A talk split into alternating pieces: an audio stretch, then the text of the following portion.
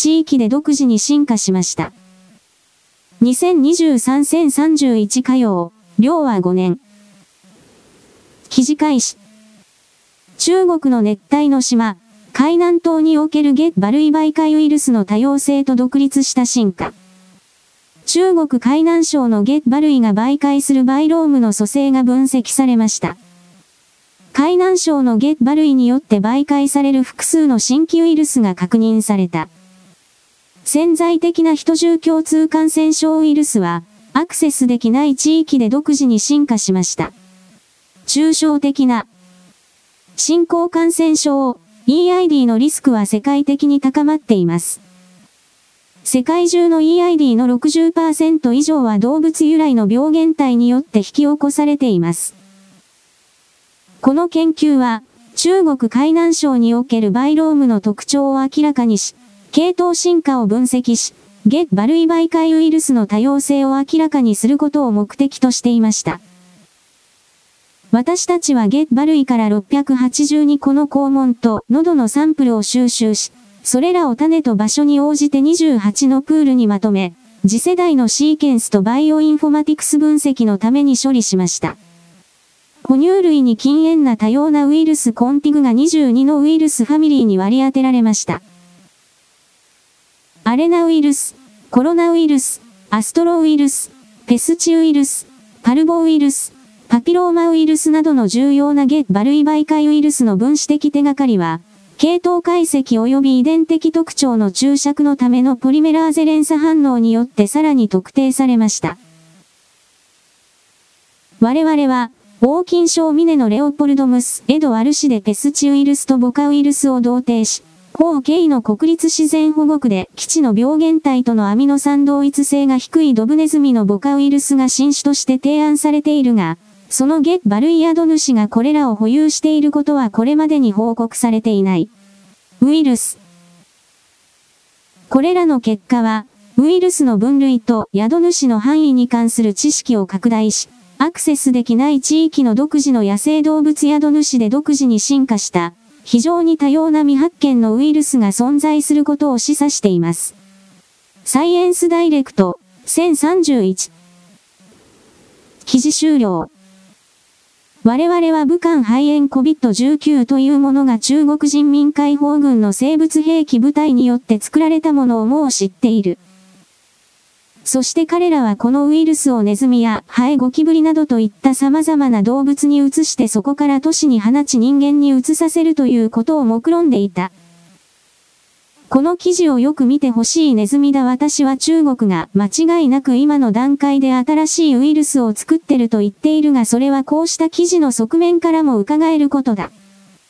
わざとこういう情報を出しておき今から4年から5年後に中国は新しいウイルスを出すが、それはあくまでこの2023年の時点に発見した8種類のウイルスの自然から出たものであって中国の生物兵器研究所で作っていたものではないというアリバイ工作のためにこれらの情報が出されている。そうしたことを私はあなたにいち早く伝えておく覚えておくことだ。今から4年5年後の2027年前後に中国そしてそれと結託した欧米世界の支配層たちは再び人類の数をや処分によって減らすためにウイルス攻撃を行う。そのことのリークが意図的な認識阻害の偽誘導のリークがこの記事だ私はそのように捉えている。記事開始。ソロス財団、数十億人がグローバリストエリートを拒否し崩壊寸前。2023年10月22日。何百万もの人々が立ち上がって、新世界秩序を拒否する中、ソロス財団は従業員のほとんどを解雇し、世界中の都市の事務所を閉鎖している。ソロス市立イルオープンソサエティ財団 OSF は、わずか3年で2度目の組織再編を余儀なくされている。これは、極左グループが全世界のスタッフを半分以上削減することを意味する。ブルームバーグが入手した漏洩電子メールによると、このグローバリスト組織の理事会は夏の間に従業員を解雇し、世界中のオフィスを閉鎖することを決定していたという。6月に取締役会が40%以上の人員削減を決定したと OSF プログラム担当副社長のビナイファー・ノウロジー氏は宣言した。破綻した FTX 創設者サム・バンクマンフリードは、ソロスに次ぐ民主党の第2位の献金者で、6人の RINO にも献金していたことが判明。FTX 弁護団、バンクマンフリード氏は公正手続き損ねていると批判、2022年11月18日破綻した暗号資産、仮想通貨交換業者 FTX を担当する破産専門の米弁護団は、最高経営責任者、CEO だった。続きを読む。複数の小規模オフィスを運営するための帯域幅はもはやありません。そのため、拠点をさらに縮小する決定を下しましたとノウロジー氏は述べた。この組織は2021年の時点で約1700人を雇用していた。ブルームバーグは、従業員がいなくなり、年末までに閉鎖されるアフリカの OSF 事務所6カ所を挙げた。しかし、6月に父親の後継者に指名されたジョージ・ソロスの息子アレックス・ソロスは、その考えに異議を唱えた。私たちは単に戦略を変更しているだけです。これは撤退ではありません。セピープレスボイス、1030。富豪で投資家のジョージ・ソロス氏、92が設立し、非営利の慈善活動を行うオープン・ソサエティ財団は向こう数ヶ月でスタッフの少なくとも40%を削減する計画だ。ソロス氏はこれまで総額320億ドル、約4兆6000億円強を同財団に寄付してきた。同財団には2021年末時点で500人余りが勤務していた。財団は刑事司法改革や気候変動対策など人道的、民主的な目標を掲げる活動に寄付しており、ソロス氏の250億ドル規模のファミリーオフィスが運用する資産の大部分を管理している。ブルームバーグ、1011。記事終了。トランプ大統領の時、オープンソサエティ財団に対しては米国での活動において優遇措置を完全に削られて莫大な税金を払わなくてはいけなくなったということの他に、彼らに対する資金の流入をとてつもなく切断するという動きが起きたので、ソロスたちはそれをヨーロッパや中国に深く求めた。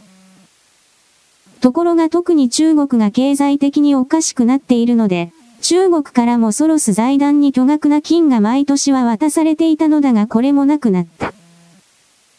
金がなくなればこれらの世界転覆計画は起こせないソロスたちは世界転覆をすることで、その混乱で自分たちが株式市場に投資する形で設けていた。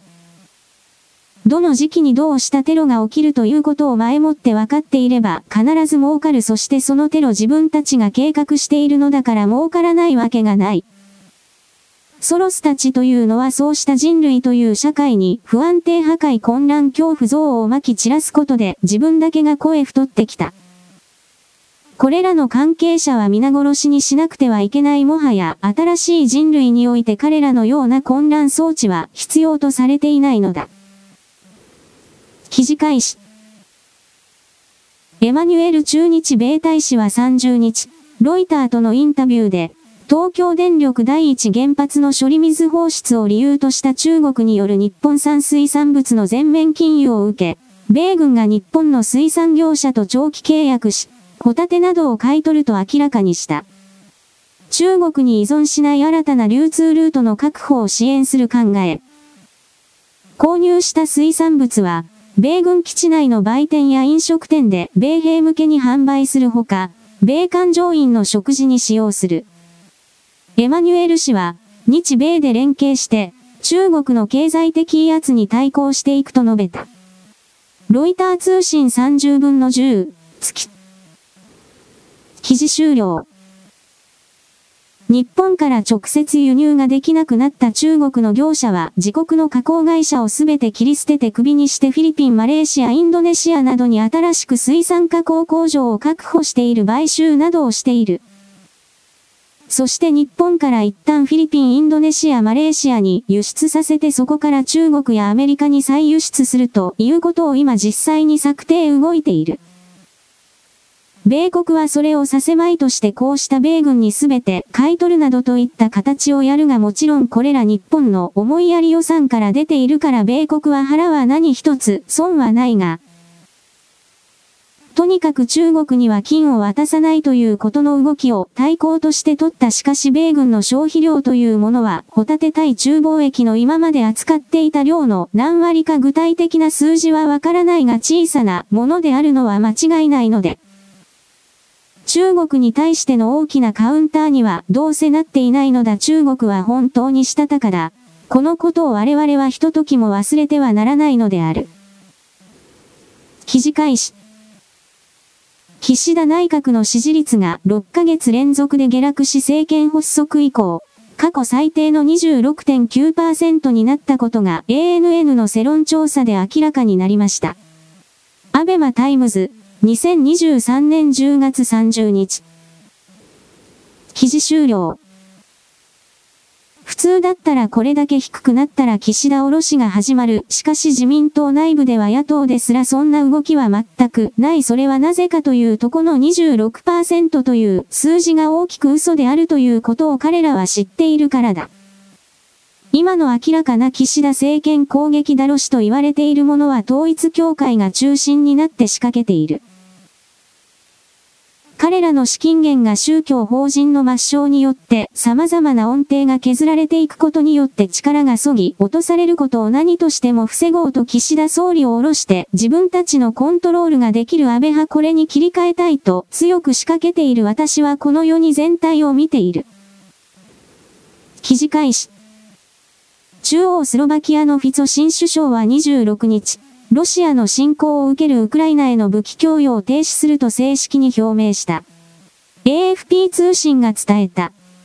人道的な支援は続けるという。欧州連合、EU によるロシアへの制裁についても、スロバキアへの影響について分析が済むまでは、ロシアへのいかなる制裁にも賛成しないと反対する方針を示した。ヤフー。1030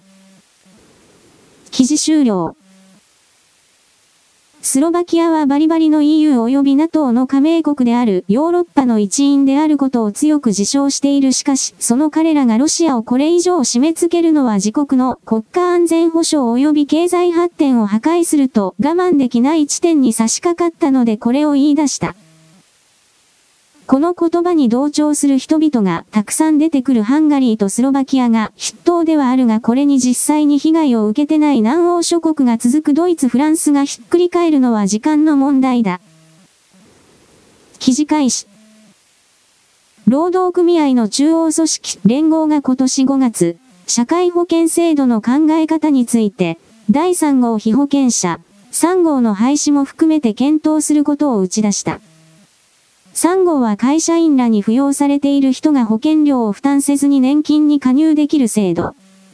なぜこうした議論をするのか、組織内に異論はないのか。社会保障担当の佐保昭一総合政策推進局長に聞いた。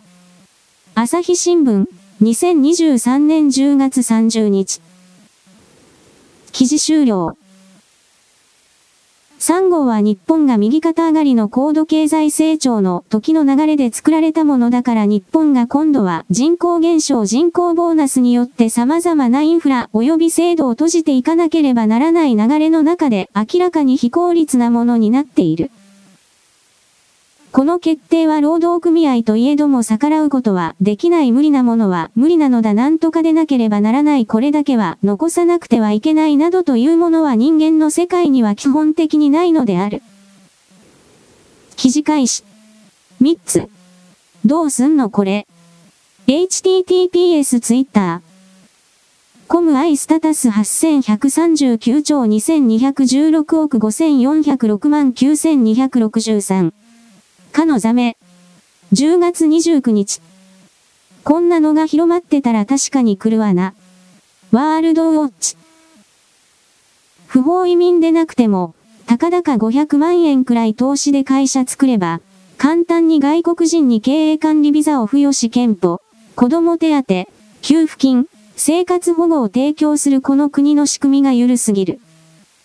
野党は外国人人政権とか言ってるので、これが実現するともっと悪化するのでは？アリエスムーアットマークムズダオ。収入と税金、払わないといけないものもろもろの話ないのね。記事終了。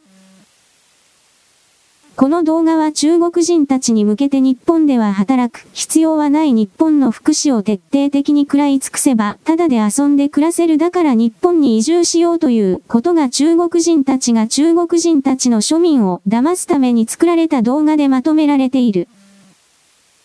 中国にはマフィアがあるヤクザだそれらは国内の愚かな中国人たちをこうした外国に斡旋することで移住させることで送り込むことでその手数料を経て儲けるそのシステムがある。だから世界中に彼らは中国人たちを押し込んでいるこのビデオもそれらの騙しのための一つだもちろん日本で補助を受けるという時においては様々な手続きそして税金を払うなどのハードルがあるのだがこうした動画にはそれは一切説明されていない。だが日本の中でもおかしな極左。区の議員になったりして確か荒川区では中国人でも荒川で出産すれば出産しただけで41万円がもらえるだったと思うがそのようなめちゃくちゃが起きている。そういうことまでしなければならないほど日本の人口が減っているという言い方はするがこれは中国でも同様であり中国はおそらく5年もしないうちに海外に展開している中国人たちを国内に帰国命令を出して呼び寄せることをする。が問題は、今この瞬間の中国人たちの存在だ我々は、外から入ってくる低学歴低所得犯罪係数が高い社会他人に寄生虫することしか奪うことしかできないそうした者たちをこれ以上、日本に入れてはならない。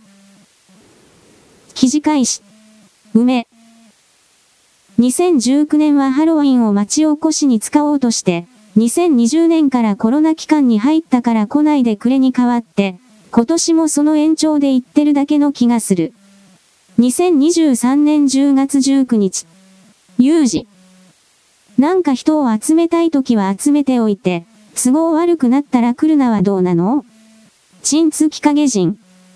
最初の、誇りには、ハロウィンやるなら渋谷で。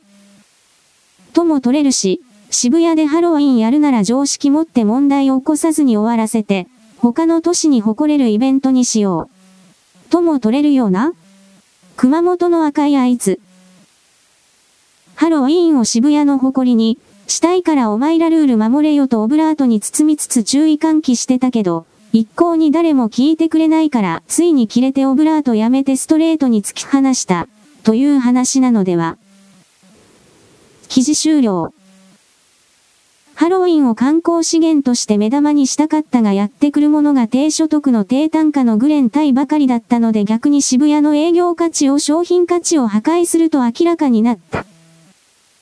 だから今度は街を守る当たり前といえば当たり前だ。これらの全体構造は人が作っているのだから、ハロウィンに集まった人間が責任を持って行動するべきであった。ところが彼らは食らい尽くすことしかしなかった人間の世界にはそうした設定が山ほど転がっているのだろうなと私は今回の渋谷の件でそれを再確認した。記事開始。和田、聖宗、1031。埼玉県警国際捜査課や保安課などが外国人経営のヤードへ立ち入り調査を実施。添付の文書は私が警察庁に対策強化の立案を要請し、8月に受けた回答。警察は違法行為の摘発とともに、なぜか正規滞在者の安全確保と返してきた。この時点で、すでに工作として何が起きているのか警察は把握していた。記事終了。クルド人たちの背後には、もちろん中国人がいるマフィアがいるこれらの斡旋業者が大量にクルド人を日本に呼び込んでいる。そして日本の行政法律に従わない人間集団の数を確保できればそれをコントロールさえできればその地域は中国のものになる。中国人は数で全てを捉えるそういう考え方を日本では教えられないようにされてきたがもはやそれを自分自身で打ち破らなくてはいけない日本が消滅してしまう冗談抜きに。私のこの概念を差別的だととりあえず考えることをせずに言う知恵遅れは私の文章を読まないでいただきたい。警察は正規に入っている移住者そうしたものをベースに言葉を作っているがこれはそこに住んでいる元々の日本人に対して適用されなければならない表現だ。彼らも大分上層部が毒されているとあなたは気づかなければならない。記事開始。辻はじめ氏は同日開かれた同議連総会後の会見で、ライドシェアは、労働という観点、バスや鉄道、総合的な日本の交通体系を考えてもいい点はなかなか見つからなかったと述べた。海外で発生しているドライバーによる犯罪にも懸念を示した。今後の取り組みは質問主意書の答弁が出てから考えていくという。総会で事業者の立場を説明した全国ハイヤータクシー連合会の川鍋一郎会長は、タクシー事業には地理試験や日本語限定の2種免許取得など多くの法的義務が課せられており、これらの規制緩和を進めてもらえれば、安心安全を保ったまま、地域の足も担保すると述べた。岸田文雄首相は23日の所信表明演説で、地域交通の担い手不足や移動の足の不足に対応するため、ライドシェアの解禁を検討すると表明。一方、タクシー業界は安全安心な輸送サービスの根幹が揺るがされるなどとして反発を強めている。ヤフー1030記事終了。辻はじめが反対するということは、このライドシェアに関わる法案は良い法律ではないかとイメージされる。辻はじめというキャラクターは、もはやそのようなネタキャラになってしまっただが、ライドシェアというものは少なくとも僻地での存在は認めるけれど、都市部においてこれをのホーズに許可するとそれこそクルド人中国人朝鮮人たちが、犯罪者たちが白宅行為を行って強盗を必ずするレイプを必ずする。そのことに対する議論可能性シミュレーション全く行われていないそんなに簡単に規制緩和するものではない。タクシー業界があるというのは、もちろんそれは既得利権ではあるが彼らは彼らなりにこの何10年間にもわたって内部の自助努力を通じて安全というものをシステム化してきた。白タクにはそれは100%ない色々と他人の言葉に乗せられない自分を見つけることである。肘返し。高に青いヒューキ構え。企画展、私たちは帰れないへ。クルド難民 M さんご家族の手紙で足が止まった。トルコシリア地震で自宅が倒壊し妻と子供たちが日本に避難してきたという。娘さんの手紙には、日本で暮らすために日本語が話せる私と妹は自分で就職先や留学先を見つけましたと力強く書かれていた。彼女たちの願いは、家族みんなで日本で生きていくこと。学校に通いたいという弟たちのためにも M さん家族に一刻も早く安定した在留資格を出してほしい。企画展は明日28度まで新宿で開催中。記事終了。これが人権野郎の典型的な商売だ。かわいそうな人とやろう設定して、こうした展示会講演会書籍などを打って自分が金を設ける。これらクルドと称する偽装難民これらには一切の利益を渡さない商売だ。商売左翼がこの日本を世界中を覆っているこれをすべてメリメリと引き剥がして粉砕しなければ人類の新しい未来はない言い切る。あなたはヒューマニズムという言葉に隠された支配とコントロールを見抜かなければならないのだどうやっても。記事開始。時事 .com ニュース。パナ HD、家庭向け、グリーン水素発電、35年実用化へ、過疎地などで。2023年10月30日10時33分。パナソニックホールディングス、HD は30日、太陽光と水だけで生成する、グリーン水素を活用した家庭などに向けた発電システムを2035年にも実用化する方針を明らかにした。水素供給網などのない離れ島や過疎地での利用を想定している。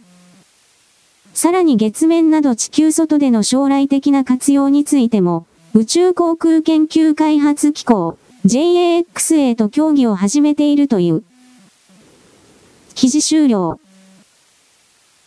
過疎地などで使われることを想定しているという言葉があるようにおそらく人がたくさん住んでいる地域でこの全体システムを販売しようと思っても最初から売れないということが分かっているくらいの高い値段だということが伺われる。過疎地の人々は高い値段でも買ってくれるだろうという、そろばんも見えるしかしこのシステムそのものを私は否定しないエネルギー獲得のためにたくさんの選択肢、方法があった方が絶対にいいに決まっているからだ。記事開始。電車内のマナー、自分は絶対守れてるカンマ人が陥りがちなこと。駅ポスターが反響、我が身を顧みよってこと。自分は絶対守れてるって身はみんなが思ってる。そんなインパクトのあるキャッチコピーで、電車内のマナーを呼びかけるポスターが、完成度高くて感動したなどと SNS で反響を集めています。制作したのは日本民営鉄道協会。毎年公開している、駅と電車内の迷惑行為ランキング2022年度をもとに、電車や駅でありがちな迷惑行為が、他人の目にどう映っているのか描いています。ポスターには6つの迷惑行為に関する事例が描かれています。ポスタースマホを見てみる歩行者に対して、歩きスマホ危ないと顔をしかめる人。実はその人も、ドア付近に立っていて、入り口せいでるの気づかないの？と他の乗客から思われています。さらにその乗客は、同伴者との会話のボリュームが、うるさいなぁと別の人から迷惑がられています。駅や電車内で他人の振る舞いに不満を感じる一人一人が、実は誰かの迷惑になってしまっている様子を描いたこのポスター。日本民営鉄道協会は、ポスターのデザインやキャッチフレーズを制作する際に、迷惑行為の大部分は、故意ではなく無意識に行われている点に着目したといいます。自分は絶対マナーを守れていると思っていても、実は知らないところで心配りの欠如から迷惑をかけてしまっているかもしれない。そんな良識ある誰もが、迷惑行為の当事者になってしまう可能性があることを伝えるために、このようなデザインとしました。以下、楽。Yahoo 1030。記事終了。人間は生きている限り存在する限り自分を含める全てに迷惑をかけているつまり負荷をかけている相手なる座標に余計なことをさせてしまうその傾向が魂の中に書き込まれている。という設定を使うなら何をどうしたって人間はトラブル発生源だそして残念なことに実際にそうだそれを踏まえてこのポスターを見る限りなんだか当たり前すぎてありがたみがないななどというとんでもないことを私は思ってしまった。記事開始。米国がソニーに感じた、悔しさが必要だフィナンシャルタイムズ、英国。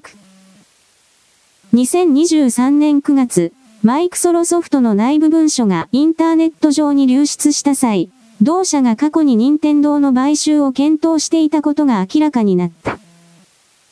この買収は実現しなかったものの、日本企業が停滞から抜け出すにはこうした破壊的な変化が必要だと A 氏は主張する。新型コロナのパンデミックが始まって数ヶ月が経った頃は、すべてが止まっていた。そんな世界で自宅にこもり、暇を持て余していた時に、集まれ動物の森の購入を検討した人は少なくないだろう。同時期、米マイクロソフト社の直情的な拡張主義者の頭に浮かんでいたのは、任天堂の買収だった。任天堂あの独創的なゲーム企業？アジア最強のコンテンツクリエイターで、難攻不落の知的財産、IP を持つ日本企業じゃないか。それを買収しようとするなんて、正気じゃない。こうした反応は、おそらく正しいのだろう。だが、この上記を逸した買収話を受け入れれば、日本に予想以上の恩恵がもたらされるかもしれない。日本は、知的実験とショック療法を兼ねて、任天堂の売却を検討すべきだ。せめて、断固拒否する理由を考えてみてはどうだろう。売却なんてとんでもない、あれほど収益の高い企業を手放すなんて恐ろしい。そう思うならなおさら、この思考実験を試す価値はある。任天堂ほどの華々しさはなくても、日本は優れた企業の宝庫だからだ。任天堂は、最高の資産。クーリエ、ジャポン2023-1029。記事終了。ゲームという分野が人間の支援コントロールでおいて非常に重要なポジションを占めるようになっただから既存の支配層たちはこの部分を強化しようと躍起になっている。メタバースなども含める空間でこうしたゲームの大会を開くとか色々と考えられているがうまくいっていない。しかし肝心のゲームを作るという能力においては日本はなんだかんだ言って復活してきたのでこの部分を頭の内に叩いておかなくてはいけない。いろいろな思惑があると見える任天堂の収益というか開発能力は最高のものになっているのになぜマイクロソフトなどという支配を胸とする企業にそれを売らなければならないのか言ってることがめちゃくちゃだなと思えないあなたは脳みそが相当毒されている。記事開始。安田激辛超激辛一撃チャンネル、1030。北海道の友達からのリアル現地映像鹿がおもちゃのように柵越しに持っていかれるって、このサイズのヒグマに出くわしたら死亡確定じゃん。コア https ツイッター。コムアイスタタス8510兆8558億6283万7256。記事終了。この映像を見て熊を一方的に助けろ熊様を崇めろという気違いの主張を行ってる連中2万人ぐらいいるそうだが自然保護熊保護とか言いながらこいつらすべてを殺してしまえ。こいつらが1億2000万人の命や生命財産人生に対して何か責任を取るのか取らないだろう。この映像を動画を見てあなたは真面目に考えることだ。この動画は鹿に対して行われているこれが人間に対して堂々と行われるのだ。誘拐されて囚われて食われることを喜ぶような気違いは私の文章を読むな。記事開始。沖縄県民の民意こそ公益と玉城知事。辺野古大執行訴訟の第1回口頭弁論に出廷した沖縄県の玉城デニー知事は、県民が示す明確な民意こそ公益とされなければならないと意見陳述した。共同2023-1030辺野古大執行訴訟の弁論始まる福岡高裁那覇支部。沖縄のアメリカ軍普天間基地の移設先になっている名護市辺野古沖の地盤の改良工事をめぐり、国が県に代わって工事を承認する大執行に向けて起こした裁判は、午後2時から弁論が始まりました。名護市辺野古沖の埋め立て予定地で見つかった軟弱地盤の改良工事を行うため、国が行った設計変更の申請を沖縄県が不承認にしたのに対し、今月、国は県に代わって承認する大執行に向けて福岡高等裁判所那覇支部に訴えを起こしました。この裁判の弁論が30日午後2時から福岡高等裁判所那覇支部で始まりました。裁判で、普天間基地の危険性の除去は公益として軽視することはできず、設計変更の申請からも3年6ヶ月以上が経っていて、最高裁判所で司法判断としても確定しているのに県は承認をしていない。国の請求を認める判決が速やかになされるべきだなどと主張しました。一方、県側は玉城知事自ら法廷に立って意見陳述を行い、県の自主性や自立性を侵害することになる国の大執行は到底容認できないとした上で、大執行に至る前に国と県が対話を尽くさなければならないのに国は協議することなく、強引な手法をとった。辺野古への基地の移設は、仮に承認をしても供用開始まで12年かかる上、軟弱地盤の改良という難しい工事などでさらに遅れる。可能性があり早期の危険性除去につながらないなどと主張しました。NHK2023-1030 記事終了。今日31日に特別大執行に送る。承認がおそらく出る。沖縄県敗訴の確定がというテロップが飛んでいた。政府は法治国家の絶対的枠組みのもとに粛々と進めている沖縄だけが何の反論も証拠も提示できずわーわーというだけで反対している。そしてこれは沖縄県民の全体の総意ではない、デニー及びその周辺の中国、韓国、北朝鮮これに魂を売った売国土たち。そしてそれにつながれば金儲けになると思っている欲深い者たち本当に少数の人間しか代表していない。なぜデニーなど活かしておくのか私は、これをいつも思うデニー玉木はどうせある程度使われたら殺される中国に口封じのために大きな知事のように。それが待っているのに彼は今この瞬間喜んで中国と一緒になって進む馬鹿だからだろう。人間の中にあるこの愚かさというもの見つめて自己改善しない器は本当に惨めな一生を利用されるだけで終わる。記事開始。トヨタ世界生産が過去最高を更新。23年度上半期、505万台。トヨタ自動車が30日発表した2023年度上半期、4カンマ9月の世界生産は、前年同期比12.8%増の505万8248台だった。19年度上半期の455万1807台を上回り、4年ぶりに過去最高を更新した。下半期を含めても最高となった。世界的な半導体不足の緩和や生産体制の拡充が寄与。旺盛な需要を背景に販売も好調だった。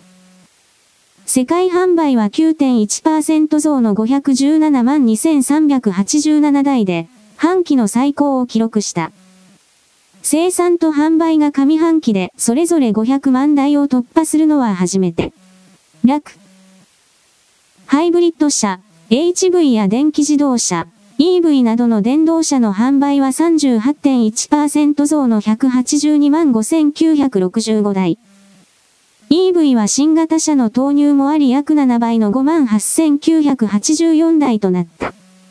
共同2023-1030記事終了。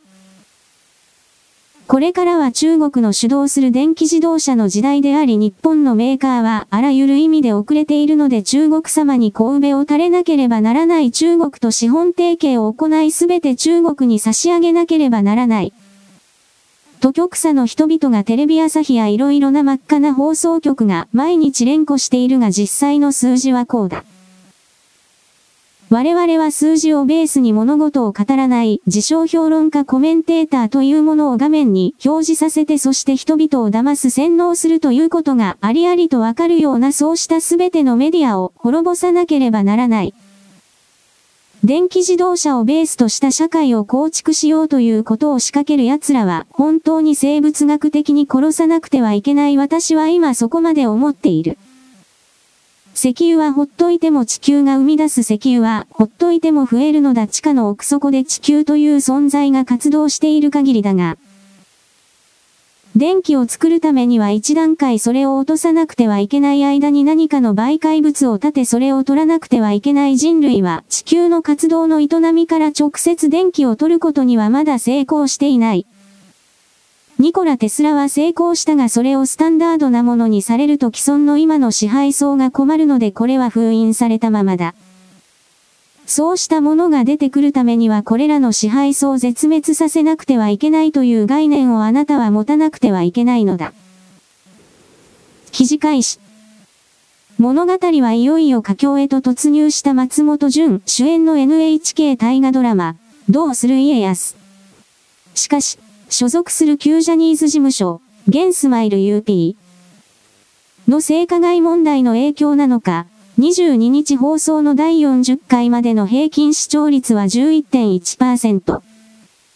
このまま行くと、19年放送の、伊田天東京オリンピック話の8.2%に次ぐワースト2位となること濃厚だ。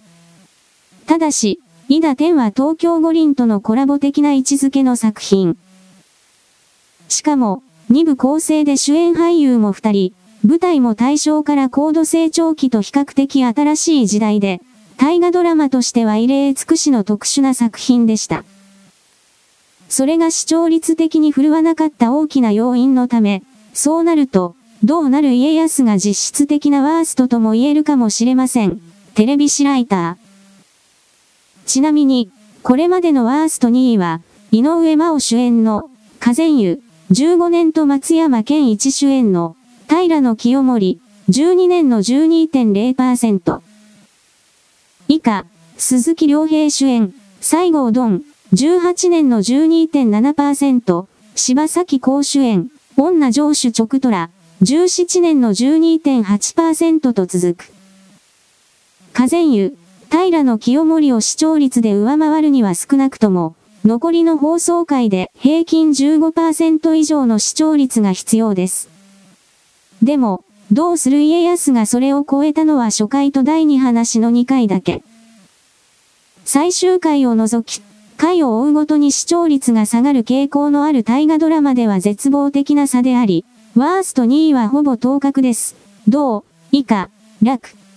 アゼージェイ。ビズ1030。記事終了。どうする家康に関してはシナリオが台本があまりにも歴史的事実を無視しすぎた演出が多すぎて嫌になったという言葉をいわゆる2チャンネル歴史版などで私は見るそうなのだろうなと思う。今の NHK は受信料を次の世代若者から太るために新規開拓を必死になっているところがその若者が NHK から離れているので大河ドラマですら20代から30代の層に向けてよくわからない演出がてんこ盛りのものになったジャニーズも使った。ただ言えるのは松本は家康を演ずる気ではないということどう考えてもそうだしかしジャニーズを切り捨てるわけにいかないからゴリ押しを飲んだ。いずれにしても NHK を分割弱体化させなければ、日本には人類には未来はない私はここまでを思う。記事開始。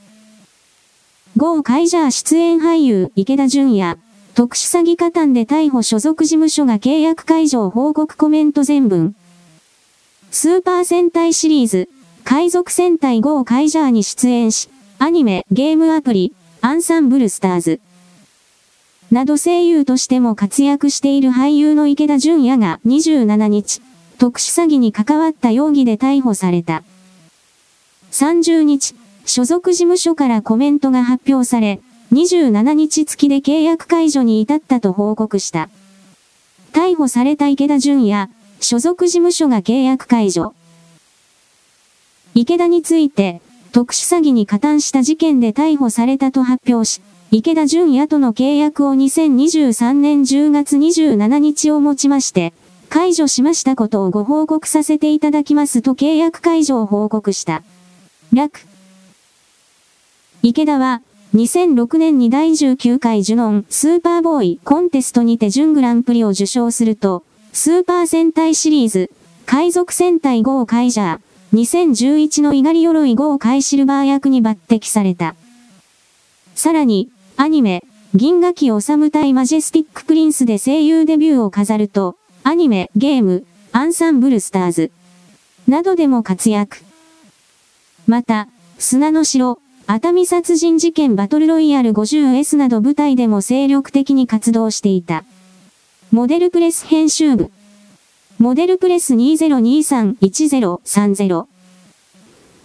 記事終了。私はこの人のことを全く知らないがとりあえずそれなりに人気のあった人らしいのに犯罪集団の特殊詐欺の受け子をやったという背景に興味があった。もちろん彼につながる友達誰かそうした者が誘ったそそのかしたのだろうと一応は見る。しかしそうではなく声優俳優的なものでは収入が足りず自ら自発的に犯罪に手を染めたこれはあり得る彼らのギャラが安いことは周知の事実だ。本当のところどうだったのかなと続報を待ってはいるが多分何も出てこないのだろうどうでもいい人材人物だからだ。記事開始。ハロウィン本番を控え、毎年多くの仮装車で賑わう東京、渋谷では、限界体制が敷かれている。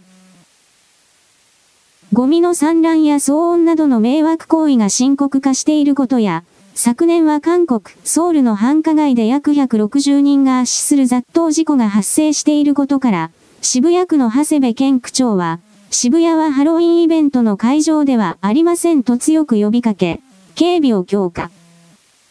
その一環で28日から渋谷のシンボルで定番の待ち合わせスポット、八甲も金属柵と白い幕で目隠しをされた。八甲の像は米俳優、リチャード・ギアが主演した映画、8、約束の犬などの効果もあって、外国人観光客の間では人気の撮影スポット。渋谷が封鎖されていることを知らずに撮影目的で渋谷に来た外国人が肩を落としていることなどがテレビニュースで伝えられると SNS では、シンガポールに旅行に行って、もしマーライオンが目隠しされたてたらがっかりするなどと同情する声も上がった。サンスポ。1031。記事終了。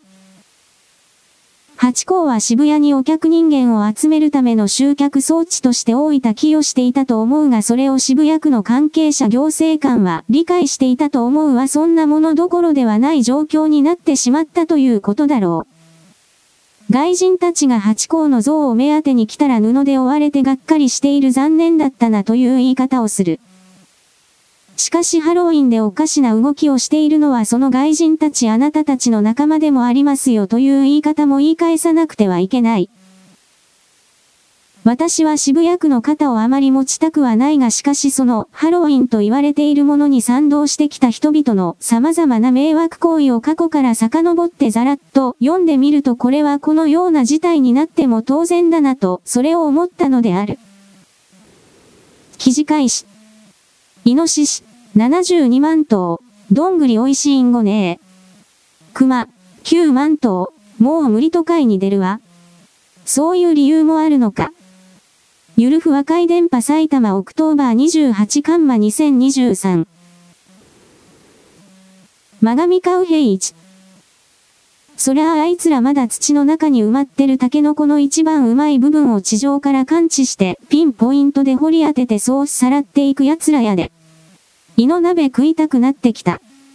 2023年10月29日。記事終了。イノシシの生存競争にも負けるような熊たちが人間が弱いと見て人間の住処に侵入して、これを荒らせば食べ物が手に入ると覚えそれを子供たち彼らの子孫に学習効果として受け継がせている途中なのだと理解しなくてはいけない。明確に熊はこれから人類におけるとてつもない敵となるその理解を全くつかもうとしない原理的熊保護集団が人類の社会を破壊しようとしている彼らはテロリストだすべて逮捕して投獄せよ私はこれを強く思う。冒頭の記事にあるように、中国は新たなウイルスを兵器として開発している、として疑っていた方が良さそうな情報発信。これらは実際に彼らがその兵器を作っており、今から4、5年先にそのウイルスを散布するのだろうが、その時に、これは自然界由来のものだ。2023年10月30日前後にこうした報道が出ていた、という形のアリバイ工作。私はこのように捉える。彼らの暴略工作に関連する時間感覚は我々日本人と違ってはるかに長い。そしてこうしたところばかり執念深い。だから記事におけるゲッバ類、つまりネズミ。ここに気づくこと。彼ら中国は最初はこのネズミにウイルスを付着させて、それを大都市に流すことで拡大を狙っていた、とわかるのだし、2020年2月にスタートした、と一旦決めるが、この時の武漢肺炎騒ぎにおいても、本当の本当を言えば、202年の東京五輪のその数ヶ月前にそれらのネズミを持って行って、都市部、つまり東京で第一発生させる計画があった。これらは事前に情報がリークされていたが、その予定だったと見るべきだ。だから私は今 YouTube 的な形で、新宿かどこかでドブネズミに餌付けをしている YouTuber なるもののその背後勢力なども相当疑っている。中間北朝鮮などなどの関係者が絡んでいるのではないか、ということだ。我々はあらゆる意味で鈍感で傲慢でありすぎた。それらのツケがこうした奪い取る者たちを調子づかせた。もうそれを止めて抹消しなければならない。人類世界に必要でないものは消し去ってしまわなければならないのである。その覚悟を持てるのか、動けるのか、様々が問われている。私はこの概念を一方的に伝えておく。心に歯を持て。終了。